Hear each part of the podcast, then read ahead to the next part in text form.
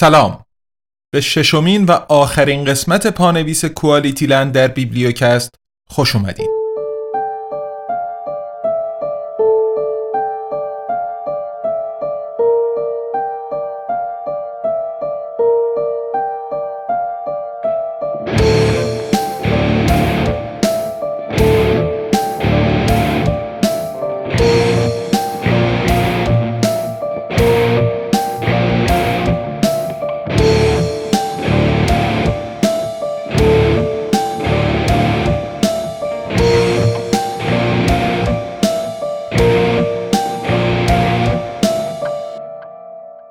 کتاب QualityLand نوشته مارک اوو کلینگ با ترجمه و صدای من یعنی سید ابراهیم تقوی در 18 قسمت در قالب پادکست بیبلیوکست منتشر شد.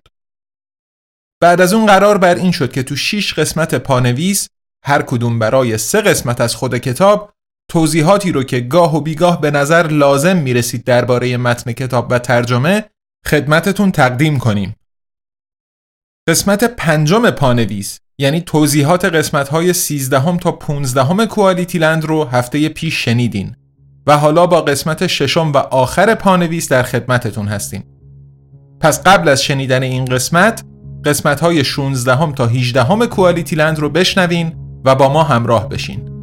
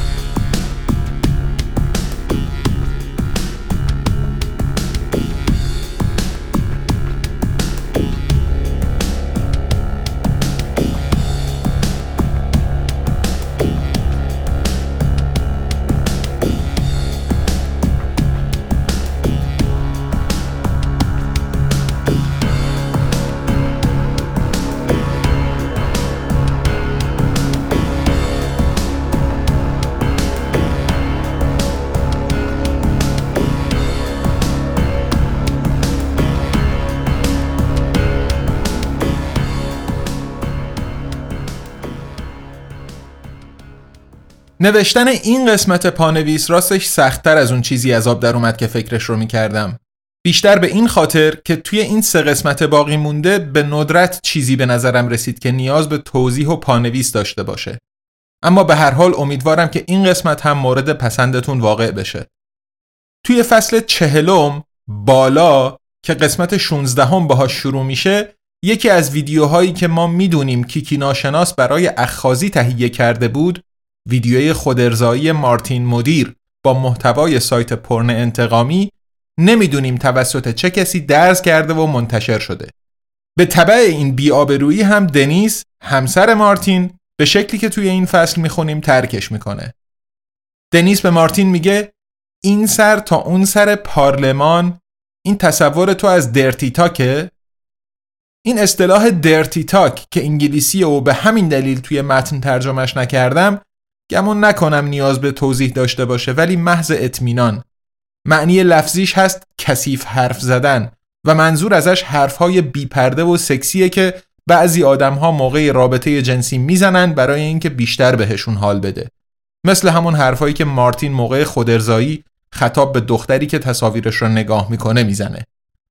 در انتهای فصل هم موقعی که مارتین بعد از کتک خوردن از پرستار بچه الکترونیکی رگه کمجونی از مهر پدری نشون میده و دلش نمیاد با استفاده از چیپ هورمونی آدرنالین تو خونه بچهش ترشح کنه یه پیغام ناشناس دریافت می‌کنه که خب حتما می‌تونین حد بزنین. از طرف ماشین ستیزهاییه که به واسطه پدرش باهاشون در ارتباطه. بعد از این فصل توی هر دو نسخه کتاب تبلیغ ریبورن اومده که فقط زندگی های جایگزین پیشنهادیش بین دو نسخه متفاوته. تو محتوای نسخه روشن که به عنوان تیزر قسمت 16 هم می‌تونین بشنوینش در انتهای زندگی های پیشنهادی و قبل از هشدار آخر متن این جمله اومده که چه وال آبی چه حشره تو ریبورن همیشه همه چی محشره. توی متن اصلی این جمله هست ob Blauwal oder Made Bei Reborn wird's niemals که اگه بخوام لغت به لغت ترجمهش کنم میشه چه وال آبی چه لارو تو ریبورن اوضاع هیچ وقت کسل کننده نمیشه چیزی که توی ترجمه می‌خونین و میشنوین حاصل تلاش منه برای برگردوندن این عبارت به فارسی به شکلی که همقافیه بودن دو بخشش دست کم تا حدودی حفظ بشه. توی فصل چهل و یکم در پرس اوراق غیر از اشاره تصویر هولوگرامی پیرمرد به درخواست کمک پرنسس لیا از اوبیوان کنوبی توی مجموعه فیلم های جنگ ستارگان دقیقتر بخوام بگم توی اولین فیلم ساخته شده از این مجموعه چهارمی از نظر ترتیب زمانی یعنی امیدینو چیزی نبود که نیاز به توضیح داشته باشه ولی توی این فصل کلی عدد و رقم مطرح میشه که تبدیلش می‌کنه به فرصت مناسبی برای اشاره به یه موضوعی در کل رمان. داستان کوالیتی لند در زمان و کشوری رخ میده که همه چیز به تسخیر الگوریتم ها و هوش مصنوعی در اومده. رمان اصلا با متن کوتاهی شروع میشه که پاش امضای کالیوپه هفت ممیز سه اومده. یه آدم مصنوعی، یه e شاعره. و حتما مستحضر هستیم که کل سیستم رایانه هایی که بشر ابداع کرده بر اساس صفر و یک یعنی در مبنای دو سیستم دودویی یا به اصطلاح binary بنا شده.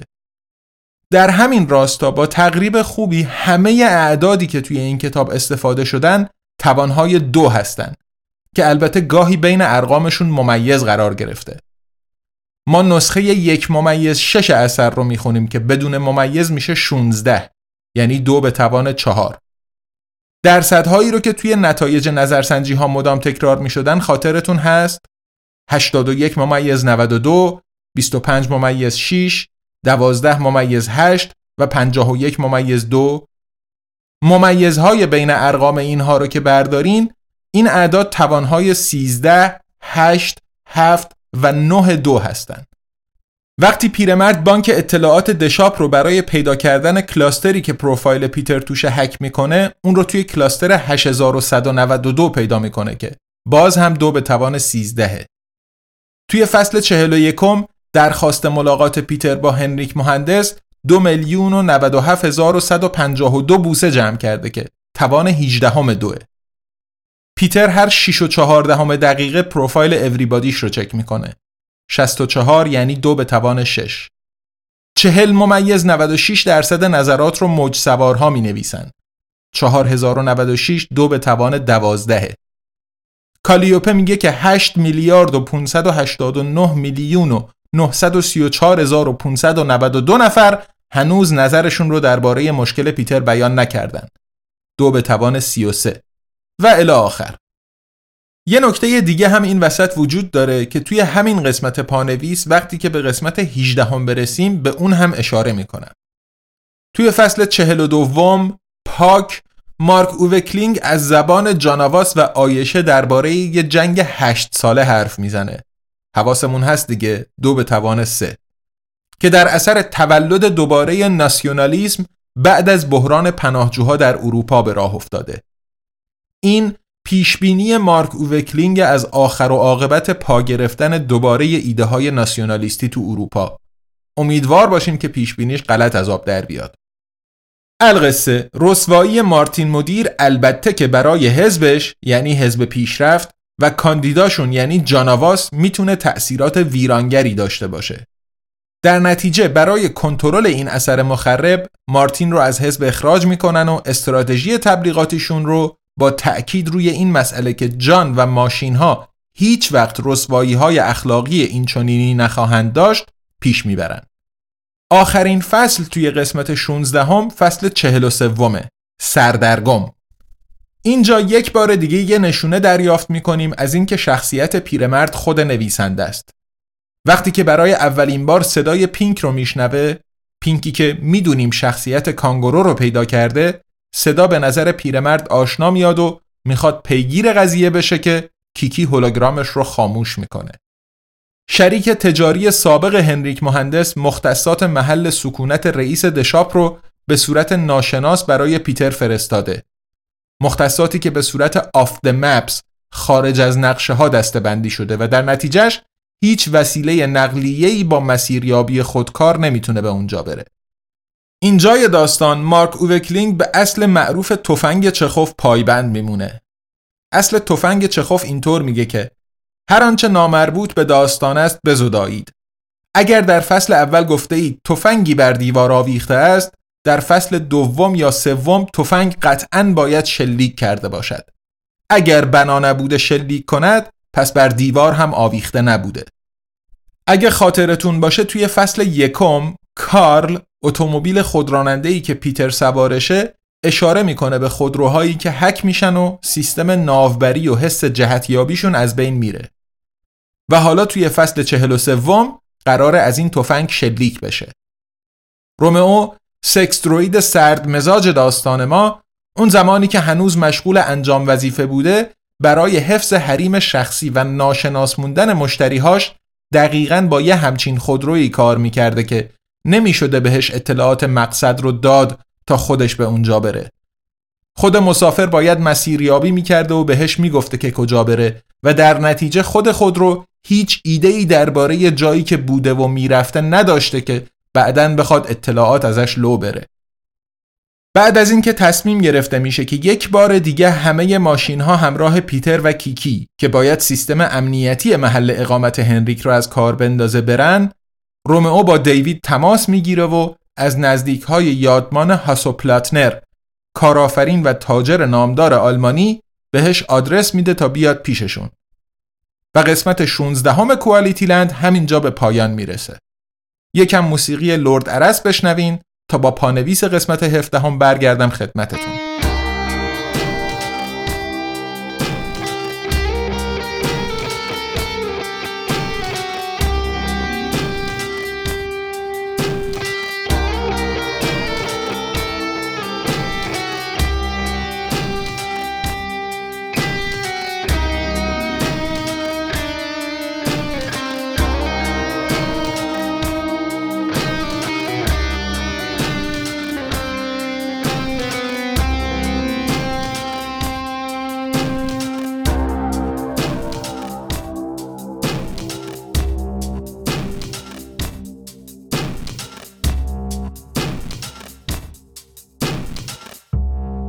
قسمت هفدهم با بخشی از مصاحبه جولیت راهبه با یه نیروی مرزبانی کوالیتیلند شروع میشه که خب یک بار دیگه قرار دیدگاه رایج در کوالیتیلند درباره خارجی ها و مهاجرین به خصوص پناهجوها رو نقد کنه. توی نسخه روشن به جای این مصاحبه خبری اومده با عنوان آیا ندانسته سلامت خودرویتان را به خطر می اندازید؟ که توش به افراد توصیه میشه روی محتوایی که اتومبیل های خودرانندشون می‌بینن نظارت داشته باشن. این خبر و به خصوص نظر هنری تیونر خودرو که پاش نوشته شده یادآور توصیه هایی که برای نظارت بر محتواهایی می‌کنن که بچه ها تماشا می‌کنن. این جمله رو خاطرمون هست دیگه ماشین ها روز به روز انسانی تر میشن و اگر روند همینطور ادامه پیدا کنه ماشین های روان رنجور غیر قابل اجتنابن. دومین نظر پای این خبر هم به نظر میاد مال پسر یکی از اون نیروهای امنیتی باشه که تو فصل دانه های برنج مخاطب پینک بودن. چون دقیقا همون الفاظی رو استفاده می‌کنه که پینک اونجا گفته بود. به توسترتون صبح به خیر بگین و جارو برقیتون رو بفرستین مرخصی استعلاجی. توی فصل چهل و چهارم خیابانی به هیچ جا بعد از اینکه میکی رو توی صندوق عقب دیوید خودروی سردرگم جا میدن یه نمونه دیگه از این رفتارهای انسانی ماشین ها رو می‌خونیم که راستش من خیلی باهاش حال کردم. دیوید اجازه نمیده که پیتر روی صندلی که قبلا جای راننده بود بشینه چون دوست داره این صندلی رو برای خودش خالی نگه داره. یه جور نستالژی همراه با حسرت برای یه ماشین. در ادامه هم یه موقعیت تنظامیز با معکوس کردن جای انسان و ماشین خلق میشه وقتی که پیتر برای دیوید مسیریابی می‌کنه و با تکرار کردن حرفاش روی اعصاب خود رو میره. اگه با سیستم های مسیریابی برای رانندگی کار کرده باشین حتما این اعصاب خوردی دیوید رو درک می‌کنین. در نتیجه شغل پیتر اتوماتیزه میشه هرچند که پیتر هیچ مشکلی با این موضوع نداره چون و این Scheißjob شغل تخمی بود در هر حال این عبارت هم برای خواننده ای که با مجموعه داستانهای کانگورو آشنا باشه جمله آشنایی و بیانگر نظر نویسنده درباره اکثریت مشاغل امروزی اشاره کالیوپه به داستان میشایل کولهاس اثر هاینریش فون کلایست رو هم خود کالیوپه خیلی خوب توضیح میده و فکر نمی کنم لازم باشه من توضیح اضافه ای بدم. توی راه اتفاقی میفته که ما یه خواننده متوجه میشیم ولی کالیوپه نویسنده فرضی داستان خبردار نمیشه و اون اینکه پیتر و کیکی بالاخره فرصت پیدا می‌کنن و موفق میشن توی یه جنگل وسط ناکجا آباد با هم شلراک گوش بدن. بعد از رسیدن به مقصد هم کیکی سیستم ایمنی رو از کار میندازه تا پیتر بتونه به ملاقات هنریک مهندس بره و به این ترتیب به فصل چهل و پنجم مرد چشمابی می‌رسیم. هنریک مهندس که از قبل تجارت الکترونیک به ثروتمندترین انسان دنیا تبدیل شده از کتابهای الکترونیک متنفره و یه چاپخونه خریده تا هر روز برای خودش یه نسخه روزنامه چاپ کنه و یه پسر بچه با دوچرخه بهش تحویلش بده. موقع خوندن این روزنامه است که پیتر از راه می‌رسه و ازش می‌خواد که دیلدوی ویبراتوردار صورتی رنگ دلفینی رو پس بگیره. در جواب اما هنریک داستان یه مشتری ناراضی دیگر رو تعریف می‌کنه که قصد داشته یه هفتیر رو پس بده چون فکر می‌کرده اشتباهی براش فرستاده شده و همونطور که پیتر هم بهش اشاره می‌کنه در نهایت خود سیستم کار رو به جایی میکشونه که طرف با تصویر سیستم ازش هماهنگ بشه و دست به اسلحه ببره.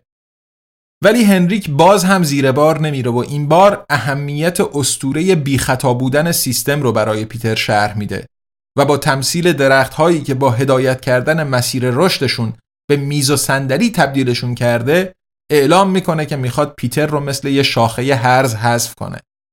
بعد از این فصل توی نسخه روشن تبلیغ لنزهای واقعیت بهینه Optimized Reality یا OR اومده که به افراد این امکان رو میده که دنیا رو اون جوری ببینن که خودشون دلشون می‌خواد. شاید تنها کلمه ای که توی این تبلیغ نیاز به توضیح داشته باشه Virtual Clearasil باشه. Clearasil یه مارک آمریکایی تولید کننده محصولات نگهداری از پوست صورته که مشتری های لنز های OR می‌تونن نسخه مجازیش رو بخرن تا حتی خودشون رو هم توی انعکاس تصویرشون اون جوری ببینن که می‌خوان.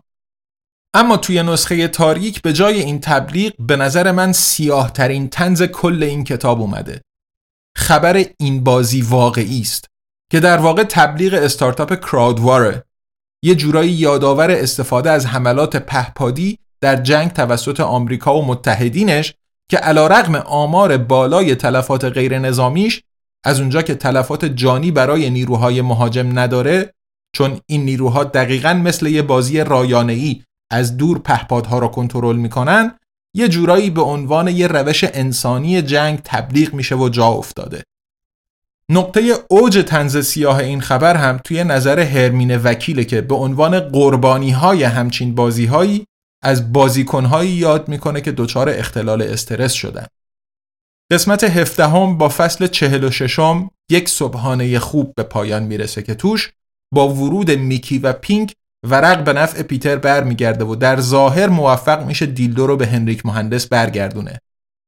اما بعد از برگشتن به خونه یه پهپاد TheShop dildo رو با یه یادداشت از طرف هنریک مهندس دوباره براش میاره. از عصبانیت پیتر به میکی دستور میده که با موشک اندازش پهپاد رو هدف بگیره و وقتی پهپاد میره و پیتر دستورش رو لغو می‌کنه هوش مصنوعی موشک از اینکه شلیک نشده ناراحت میشه داستان اینطور میگه که اونطور که پیتر شنیده هوش مصنوعی موشک ها از روان تروریست های انتحاری الگو برداری شده. این جمله که یعنی به آنها تلقین می شود در آن دنیا 72 تکنیسیان تعمیرات فقط برای خودشان تدارک دیدهاند کنایه به تلقین های معروف تروریست های اسلامگرای تندرو درباره 72 دختر باکره که در بهشت در انتظارشونن پیتر نمی‌دونه دیگه چه کار باید بکنه که کری بهش میگه که همه گفتگوش با هنریک مهندس رو ضبط کرده و با دستور انتشار این ویدیو این فصل و قسمت هفته به پایان می‌رسه. یکم دیگه موسیقی بشنوید تا بریم سراغ قسمت هجدهم و آخر.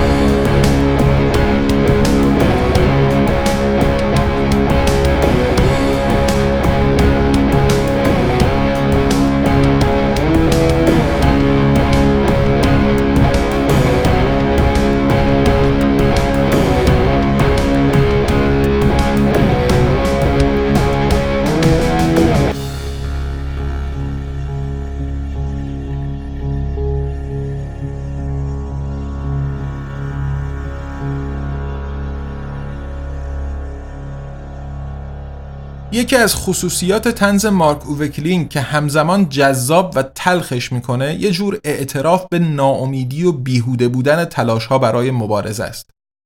مثلا یادمه که توی یه برنامه تنز تلویزیونی توی آلمان در ابتدای اوجگیری شهرتش وقتی ازش پرسیدن چه کار می‌کنه جواب داد کتابهایی در نقد سرمایهداری می نویسم که خیلی خوب میفروشن. اینجا هم در ابتدای قسمت 18 توی هر دو نسخه خبر نتایج انتشار ویدیوی گفتگوی پیتر با هنریک مهندس اومده. تو نسخه روشن با دید خوشبینانه و عنوان عملیات موفق بایکوت علیه دشاپ و توی نسخه تاریک با دید بدبینانه و عنوان موج تروریسم چپهای رادیکال در کوالیتی لند. در حالی که واقعیت اینه که انتشار این ویدیو و جنبش بایکوت دشاپ هیچ تأثیری نداشتند. دو روز 8 دهم درصد کاهش گردش مالی و بعد از اون یک و 6 دهم درصد افزایش. اون چشم پوشی کردن از خرید از دشاپ چه به گواه متن نسخه تاریک احمقانه بدونیمشو چه مثل متن نسخه روشن قهرمانانه در نهایت هیچ تأثیری نداشت. خصوصا که خود دشاپ کالاهای تبلیغاتی این جنبش تحریم رو برای فروش عرضه می‌کنه. اما چیزی که توی این قسمت توی نسخه تاریک نیاز به پانویس داره اسم نویسنده نظریه که مارتین مدیر رو می‌شناسه و بابت ویدیوی خودارضایی مسخرش می‌کنه. اسم این نظردهنده توی نسخه آلمانی هست هانیبال لکتور که یعنی هانیبال ویراستار ولی همین الان که آلمانیش رو گفتم حتما شما رو یاد شخصیت هانیبال لکتر توی فیلم و کتاب سکوت بره ها انداخته اما متاسفانه هیچ راهی وجود نداشت که این شباهت آوایی رو توی ترجمه به فارسی منتقل کنم و ناچار از دست رفت. ملیسا کارگر جنسی هم که هنوز بابت زیر قرارداد زدن پیتر بیکار شاکیه و نظرش پای خبر توی هر دو نسخه هست. بگذریم. توی فصل چهل و هفتم روز سرنوشت خانم رئیس جمهور برای حفظ همون نیمچه اعتماد باقی مونده به سیستم از 16 روز بیشتر زنده بودن چشم پوشی می‌کنه و خودش رو فدای مسلحت کشور می‌کنه و تو روز موعد انتخابات خودش دستگاهایی رو که زنده نگهش میدارن خاموش می‌کنه.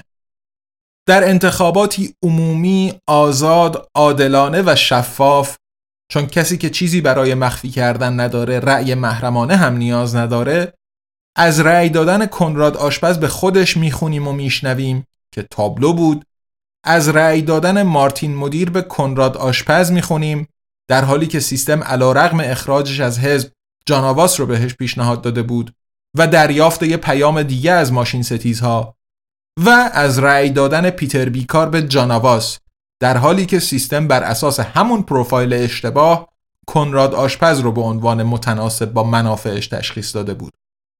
در نهایت جان با فاصله 2049 رأی برنده انتخابات میشه. توی این قسمت پانویس وقتی که راجع به اعداد به کار رفته توی کوالیتی لند توضیح می‌دادم گفتم که یه نکته دیگه ای هم هست و حالا وقتشه که به اون هم اشاره کنم. دست کم دو جا توی کتاب عددهایی هستن که با توانهای دو فقط یه عدد فاصله دارن.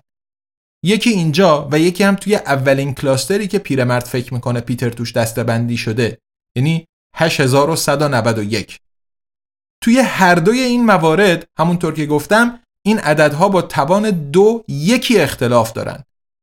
2049 دو به توان 11 به اضافه یک و 8191 دو به توان 13 منهای یک. و نقطه اشتراک دیگه‌ای که این دو عدد توی داستان با هم دارن اینه که اشتباه هستن. یکی اشتباه پیرمرد و اون یکی اشتباه جان. توی فصل 48 ملاقات حضوری می‌خونیم و میشنویم که کیکی با جعل هویت پیتر از طرفش درخواست ملاقات حضوری با رئیس جمهور جدید ثبت کرده و از غذا این درخواست رأیهای لازم رو هم میاره تا پیتر بتونه ضمن بیان مشکلش در برابر جان یه سری پیشنهادها برای اصلاح امور هم بده. اما وسط خوندن این پیشنهاد هاست که یه دفعه مارتین مدیر از در پشتی وارد سالن میشه و با کار گذاشتن یه بمب رئیس جمهور منتخب رو روی هوا میفرسته. پیتر این وسط جون به در می‌بره چون جان در آخرین لحظه اون رو با هل دادن از شعاع کشنده انفجار دور کرده. فصل چهل و نهم اتفاق هم نیاز به پانویس نداره پیتر با هشت دنده شکسته توی بیمارستان به هوش میاد بالاخره از پس دادن دیدوی ویبراتوردار دلفینی صورتی رنگ ناامید میشه و در عوض به پرستار بیمارستان هدیهش میده و در نهایت همراه کیکی و ماشینهاش به مغازه دست دوم فروشیش برمیگرده و به این ترتیب داستان کوالیتی لند به پایان می‌رسه و در مؤخرش کالیوپ هفت ممیزه با گمان زنی هایی درباره تئوری های مختلف توطعه زمینه رو برای ادامه داستان در جلد دوم آماده می‌کنه. جلد دومی که امیدوارم با ادامه پیدا کردن کار انتشارات آزادنامگان و پادکست بیبلیوکست با حمایت های شما بتونیم اون رو هم در اولین فرصت ترجمه کنیم و در اختیارتون بذاریم. آخرین چیزی که توی کتاب اومده گفتگوی بین تصویر هولوگرامی پیرمرد و پینک به جز اشاراتش به جرمن کد عین یکی از اولین گفتگوهای راوی مجموعه داستانهای کانگورو با کانگوروی مزبوره. کانگوروی کمونیستی که عاشق نیرواناست، گروه موسیقیش و نه دنیای بعد از مرگش و متنفر از سوالهای بیخودی.